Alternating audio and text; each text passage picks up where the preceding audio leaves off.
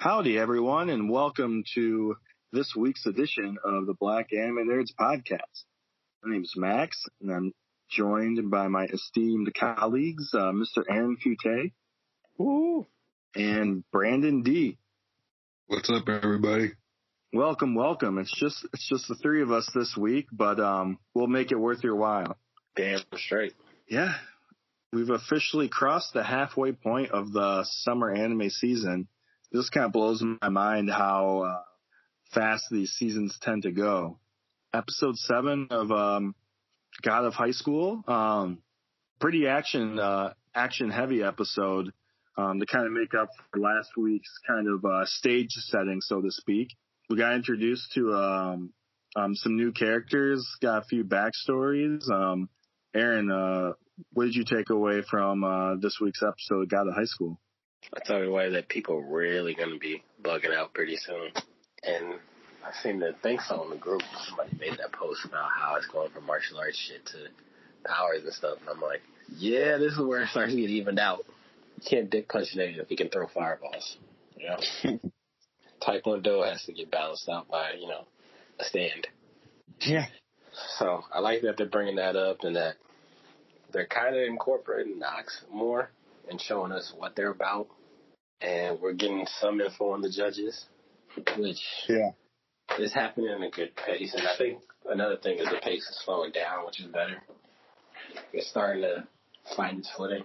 And like a lot of shows in the first season, they take some time to get there. So I was glad that happened. And Han is still my favorite character, but he's probably going to be everybody's favorite character.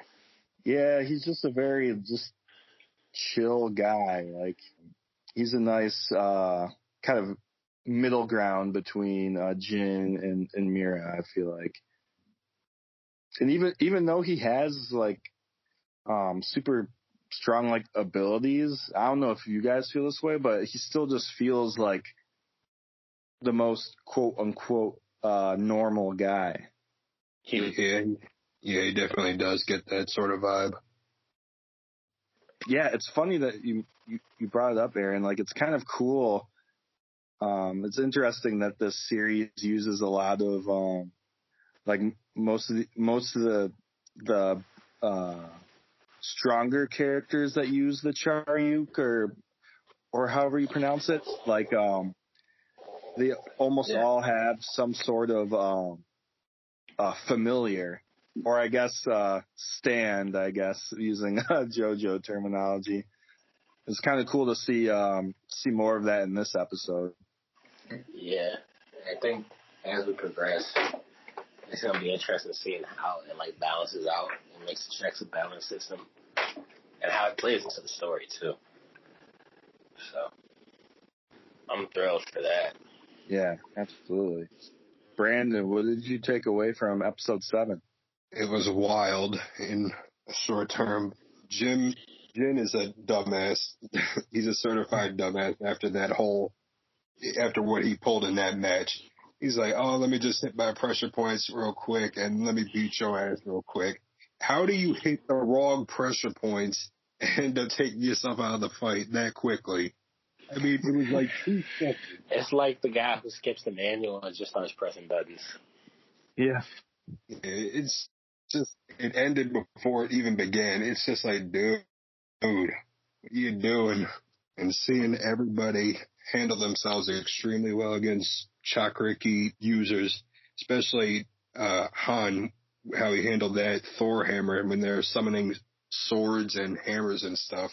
I mean, he knocked it back with like minimal ease, and I feel so bad. Yeah, because he.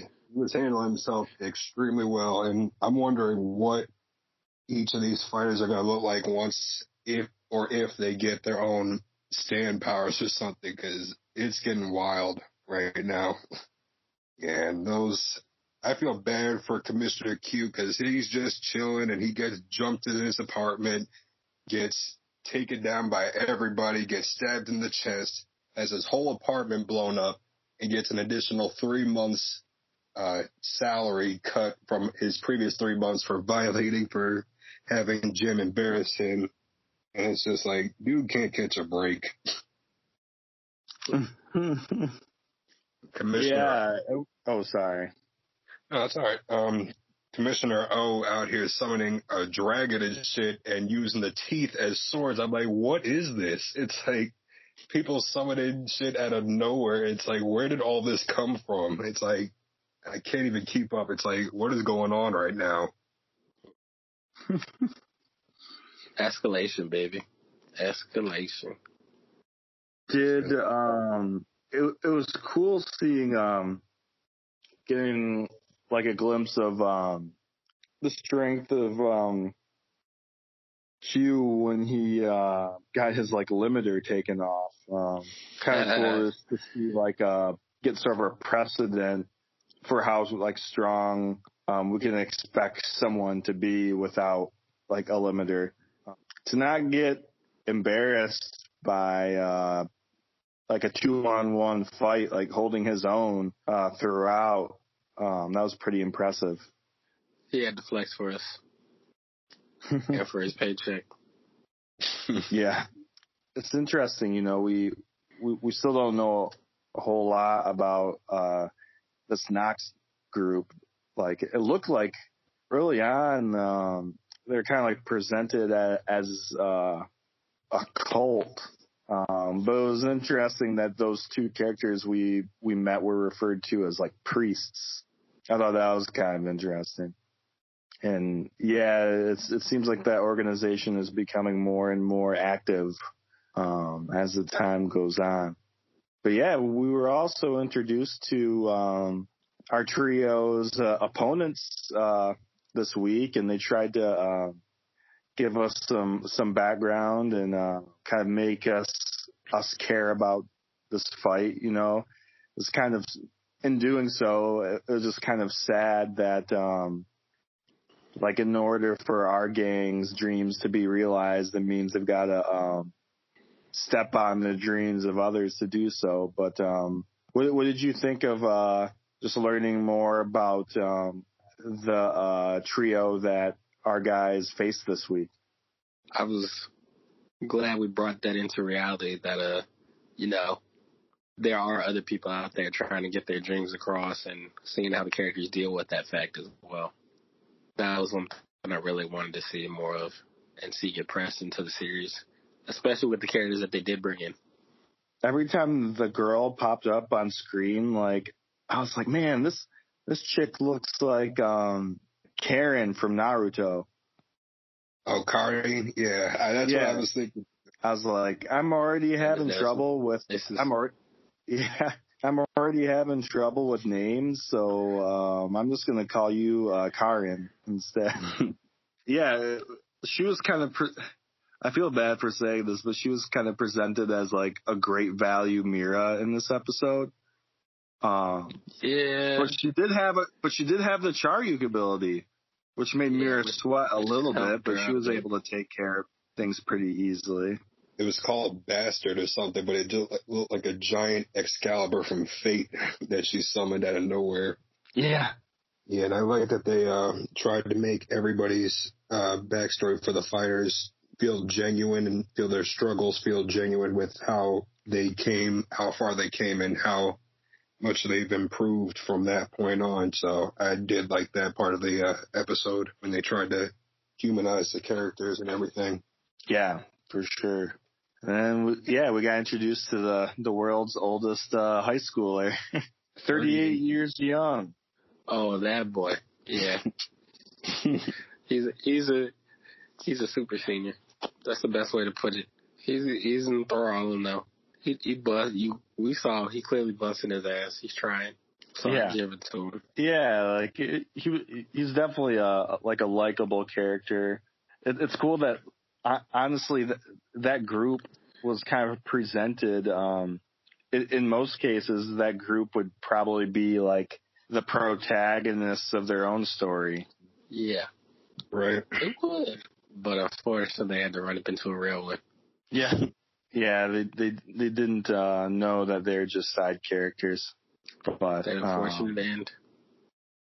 Yeah, yeah. I mean, um, what are? Um, oh yeah. So, so I don't know about you guys, but um, and maybe Aaron can shed some light on, on this, but um, the last chunk of the episode like felt kind of like weird to me with the the, the fight. Um, I don't know their names, but the blue hair guy uh, and with the um, suit and like he looks like an asshole.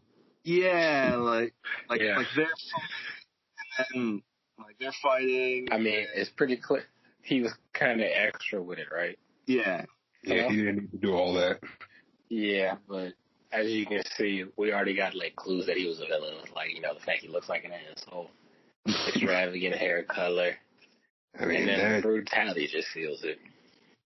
But it just it, it's but just yeah. weird. Like, it just felt weird because so so they're they're fighting and the the guy gets handled, and then his partner steps in. She gets handled, gets stomped on. And then Han, Han jumps in for, like, just a second. And then the the guy gets up and then tries to fight again and then gets chomped on. Like, it, it felt like um those uh, chapters of the webtoon, like, it, it seems like it felt like it was probably condensed, like, a lot. Or, or was well, that pretty much a faithful adaptation of that scene? It was kind of condensed. He just a little faster, but that's what happened with old boy, with J. Yeah. T- T- J. He didn't really like the, you know, he doesn't really like anybody. I'm gonna go with that. It was just interesting that those characters got um, introduced last week as seemingly like important, and you know, I'm an anime only, so I'm sure that they probably pop back up again or and are more important later, but they they got. dealt with very swiftly. They were given the business expeditiously. That shit was brutal. Yeah, these characters are coughing up like gallons of blood and getting stabbed through the chest and are just walking off and say, like, yeah, I'm fine. Let me just continue. It's like, this is imagine, fine. Imagine being the people running this, though. It's interesting, like, um, I still don't know how to feel about it, like whether it's like smart or just like distracting, but the the decision to um, include uh, like the like nanotechnology as a way to have an excuse as to why some of these guys are able to like hang on after being like savagely beaten. So yeah, like what are you guys um, hoping to see from uh, episode eight? Yeah, one thing I want to see is they briefly glossed over it within like ten seconds, but they said that um, Jin's grandfather, Teiji or something, got his arm chopped off by Nox, so I'm wondering if that sword just chopped his arm clean off and they said it was taken. I'm hoping they're going more into that, where his grandfather is right now, because that was wild when they just summoned a giant mountain-sized sky sword out of nowhere and just chopped him. Yeah. Well, you see, well, you see what his grandson's like. I can't even imagine what his grandfather was like, where that came from, and see when Jin is going to start doing the stuff his grandfather's doing, because you saw him kick over like an entire forest with one kick. So I wonder when I'm going to see that in Jin. I'm kind of interested to see. Um, I don't know if it'll ever be addressed, but I am kind of like intrigued on to who. Um, Jin, Jin's parents could be. It might just be, you know, like the shonen thing where uh, it's never addressed, but just based on how strong um, grandpa. the grandpa is, you would think that the the parents would be pretty strong too. That's reasonable. But then again, we got people like Han, who, you know, we got his sister, but I'm pretty sure his dad was a throwing blows like that in the street. Han, is that you, boy? That you fighting? Boy. Yeah. Um. Any more quick thoughts before we um wrap up uh, God of High School talk? I'm really curious to see where they land when the season's over, like in terms of how far the story is. I'm hoping that we get a uh, recap of how people are summoning all these different um weapons and all these different summonings and everything, because I'm hoping they go over the power system of shared energy and stuff. I know they said that Jin wasn't supposed to be compatible with the sage fruit that the old sensei do gave him, but I'm just wondering where they're going to take all this, and hopefully we get an explanation sooner or later. because I'm legit confused, but it's it looks dope, but it's a little confusing. Yeah, for sure. Would love some more explanation as to how the power system works. But yeah, we look forward to episode eight next week. But without further ado, um, we'll get into some uh, Re:Zero talk. And uh, man, um, another another week, another uh, intense episode of of Re:Zero. Um, we got to see Beatrice again. Um, there's some shenanigans going on in the sanctuary. Just lots, lots and lots to unpack. Brandon, what was your overall take on uh, uh, the latest episode of Re:Zero? Man, it was a lot to process because Beatrice, I was wondering why she wouldn't do anything last episode, but we got an explanation now saying that the book told her not to do anything, but at the same time, she prevented Subaru from dying and trying to restart and try and fix it. And that, oh, shit. that yeah, it it was upsetting because she did. It seemed like she did care for Subaru to an extent, but she wasn't totally moved by him, in her words. But she was more concerned about the book and her mother, quote unquote, mother, which had me confused. I'm like, this is a artifact that was used by the gospel and the cult and everything for uh, Satella and everything. I'm wondering, is Satella Beatrice's mother or something? Because the way she was holding it, like she was hugging it tight like a child would hold their mother and everything. I'm just like, oh, God, Re:Zero back at it again, just messing with my emotions again. Yeah, the series has a funny way of doing that, that's for sure. Mister Mister Aaron, what did you think? I kind of agree with Brandon and how, you know, the book seems suspect, and I don't know, like every episode I get more paranoid, I guess you could say, worry of it all. So I think it's good for that. It's good to do that. Yeah, it, it's it's interesting. Um, we, we know that Beatrice still cares about Subaru in some fashion, just based on the way we saw her right as he was dying. How shocked she looked. And um, we found out that the starting point didn't change. You know, he uh, Subaru met with our, uh, Otto and, and Garfield um, in this loop. But um, interestingly enough, um, Garfield calls like another audible that didn't happen in the previous loop.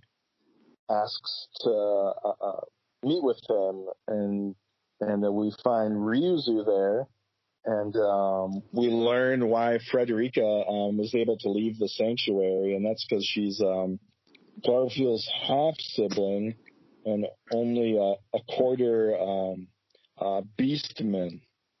Full beastmen or half-beastmen um, cannot uh, leave the barrier, but she could.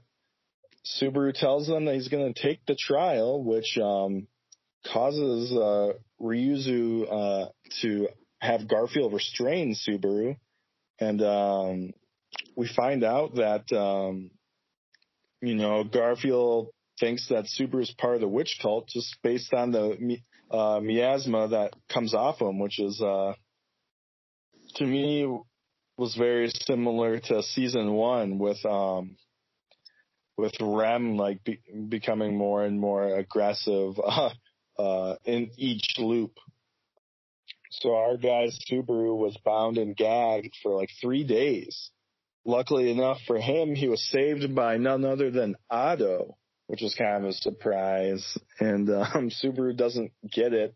Otto uh, tells him that um, he does it because he considers Subaru a friend, which is super huge for Subaru because as we, we've seen this season, we've learned that um, Subaru never really had anyone like as yeah. like a true friend, so that was um, kind of cold. It got me wondering yeah. too. Like, I ain't not gonna consider my friend. What are you? What are you hiding? Right. Well, it was, yeah, it's interesting, kind of contrasting that with what happened with Beatrice too. But yeah, so much, so much happened. So much, and, and shit is about to go down next episode because uh, Garfield found out that Subaru escaped. And is pissed. We saw him transform into something, We don't know what it is, but whatever it is, it, it's uh, monstrous. So Subaru's got his work cut out for him. It's worth noting, too, that um, the Ryuzu that uh, he met with calls herself a different name, seemingly. The Ryuzu that we met like a loop or two ago has a different last name than the Ryuzu that we met in this loop. So, I mean, yeah. Yeah. Every, oh, God. What's going on? Every time something, like, even more more layers continue to be uh, added on here. Niggas really out here changing names on me. Yeah. Puck is missing in action. Emilia was praying for Puck to come out. That was kind of sad to see. And, I mean, this episode kind of sh- showed again that, um, like, kind of subtly that Subaru's kind of um, become desensitized to death. He's, like, ready and willing to uh, commit suicide now, which is kind of scary. Yeah, uh, he tried to off himself t- uh, twice in this episode. And the fact that he was able to, uh, like, attempt it so casually just shows how much uh, Return by Death has affected him. It's getting kind of scary. Yeah. I mean, the fact that he's content with a brutal death every time and he's just fine with it, and Otto calls him out on it saying that you're too calm for this whole situation is just upsetting, because it's like, how are you going to get used to painful death like once or twice a day? It's just it's upsetting. Yeah. Yeah, that's not normal, like, at all. I figured he would have been broken by, like, the second loop, but Subaru is mentally strong, because I know I would not have been able to withstand any of those loops, so... Oh, yeah. yeah. And, yeah, Brandon, you brought up in the discussion thread that it's just interesting, like, even though some of these characters are positioned as antagonists for us, I mean, like, their actions are are somewhat justified. Like, Garfield, like, restraining Subaru, like, it's very uh, reasonable to think that Subaru is a, a cultist based on the uh, level of um, miasma uh, coming off him. Yeah, it, it was definitely, because for Garfield, I mean, it's completely understandable, because he, Subaru absorbed, I think it was the Sloth Sin's uh, Witch Factor, and he is now, like, coated in, and now he smells him of it. I don't blame Garfield for taking precautions to help protect his family and everything and the people that are closest to him, because to Garfield, Subaru is an outsider, which I fully understand, keeping your inner circle safe and everything. So, and especially with the way he was acting, because he picked up on that, on how Subaru was acting completely different from when they were talking in the uh, hunt with everybody else. So it's completely understandable. And it's and it goes back and forth with every Re:Zero episode about having feeling sympathy for characters that do questionable acts and stuff. Yeah. What did you guys think of, um, think of Otto? I mean, he kind of got some time to shine, and it was really kind of a shining light for, for Subaru uh, in this episode. I was like, hell yeah. Got to see Otto flexing. Yeah, Otto's, energy. yeah, Otto's best boy of twenty twenty for the summer season for me, because he came through. He stayed loyal to Subaru, and I respect that more than anything for loyalty for him, because Subaru's been through enough. He needs a friend right now. For sure. Yeah, and to be able to, like, do what he did, um, and kind of uh, defy Garfield. Like, he was sneaking around Sanctuary all day uh, for hours and hours trying to avoid Garfield while looking for Subaru. He's, he's putting his life on the line, for sure. And, yeah, it was just a, another example of one of my favorite things about this series is how um, characters that are introduced to us that are seemingly minor characters um, end up getting fleshed out more, like, as the series uh, goes on. I don't know about you guys, but when I first started watching Re:Zero, I never um, anticipated uh, Otto becoming like a kind of a key cog in the story. Yeah, he seemed like, at first, he seemed like a minor throwaway character, but he showed his loyalty this episode because Garfield was willing to offer him that giant purple stone in exchange for information on Subaru, but he fully turned that down because he could have easily been set up for life with that stone, selling it off and everything, but he chose not to rat him out, which was really commendable and respectable. Oh, yeah, for sure. Yeah. It's tough. I mean, right now, like, the only people Subaru can really trust right now, I mean, he can trust Emilia, but, like, she's, like, super preoccupied right now. Um, he can't trust Roswell, obviously. Um, and, and because of that, like, Ram is, will be helping them. helping Subaru and Otto next week, but kind of have to keep an eye on her too, just because of her loyalty to Roswell. Otto's pretty much all Subaru has right now. He don't even like the nigga. Yeah. Messing with him. Yeah. Subaru really needed that from Otto after what ha- happened with uh, Beatrice, for sure. So yeah, I mean, if so much happened, I'm sure we're probably like forgetting some stuff, but um, what do what do you get? Where are your, maybe some predictions you guys have for next week's episode? Subaru continues to find out he's more and more detached. We continue to get our feelings hurt. Yeah, I can see that happen. I'm imagining with uh, Garfield's transformation at the end of the episode. I'm wondering if Ram is is going to play a factor into calming him down, because knowing that he likes her, I'm wondering if she's going to play a factor into calming him down after he's going to chase after Subaru, because dude was pissed after he found out he, Subaru escaped. So I'm wondering how that whole situation is going to go down. Yeah. Yeah, I'm super interested in seeing what um, his transformation looks like. I mean, we know he's stronger than Frederica already, but wow, this dude's going to be an absolute uh, monster, Pro- literally, when we see him next week. And then, like, okay, so let's see. Subaru has to either take the trials himself somehow or help Emilia win the trials. He has to uh, deal with Garfield somehow. He has to make sure that um, the attack on, on the mansion is averted. He only has two days for that, and he has to get he has to save um, save the maids, Rem and, and Beatrice. Somehow he has to convince her to get out of there. It seems like every single week a new conundrum Uh, pops up, and Subaru's back is like absolutely against the wall. Basically, he he stays swinging at the ropes. Yeah, poor kid. Yeah, man, it really sucks that he can't tell anybody about Return by Death. And it helped out so much.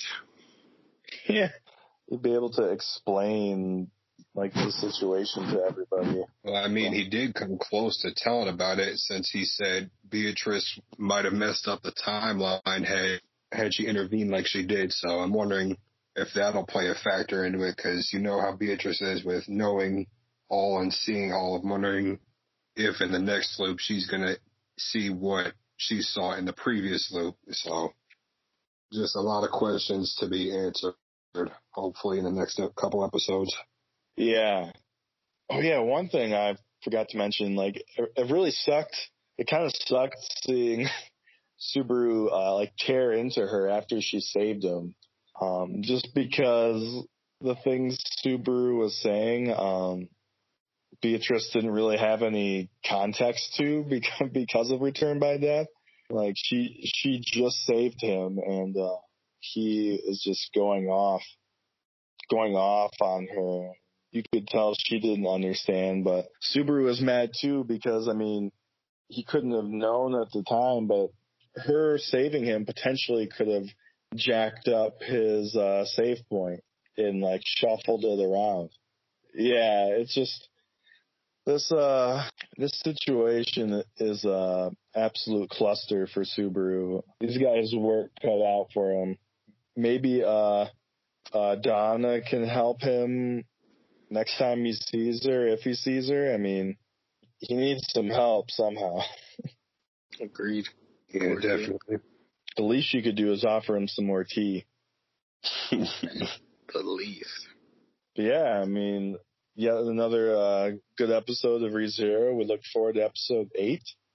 Got some pretty fairly big news uh, this week with uh, The Great Pretender coming out. Yeah. Studio Witt's la- Studio Witt's latest series. Um, you know, Witt, Witt typically puts out uh, good product, and this seems like the latest uh, successful series uh, for them. Um, the first chunk of episodes are available on Netflix now, and um, I think in a few few months we'll be getting more too. So, um, uh, what are your guys' overall impressions of um, Great Pretender? It feels like Leverage, kind of. It's a Leverage with Aldous Hodge, Timothy Hutton. Oh. Yeah. Yeah, I see what you mean. Yeah, kind of a similar premise. Who else was the Hustler? Yeah, definitely had that psychological, like, thriller aspect. It's like every solving mysteries and stuff. It's It has a really unique uh, concept and everything with dealing with con artists and everything, just working around uh, crime and everything, crime bosses, working with the police, and it's just a lot. It's it, adventure that's a lot of fun. It's just a lot of fun is the series. Super enjoyable, and plus the animation is on point, and uh, the character interactions for this series just kill me for some reason. I don't know why it makes me laugh a little bit more, especially with Abby and what's, I think his name is, he gets teased, he, they call his name Edamame or something in the, in the series. Abby and uh, can't remember his name though, but it's a really amazing series. I highly recommend it. Yeah, definitely uh, in the running for anime of the year, I'd say. Yeah, um, it's the um, best outro of the year, hands down. Not even close. Especially having uh, Freddie Mercury as the outro for the uh, for the series, it's awesome. Yeah, great, great uh, ending theme. Great show overall. Definitely recommend. It's kind of cool to see a series based like in our world and different uh, real world locations.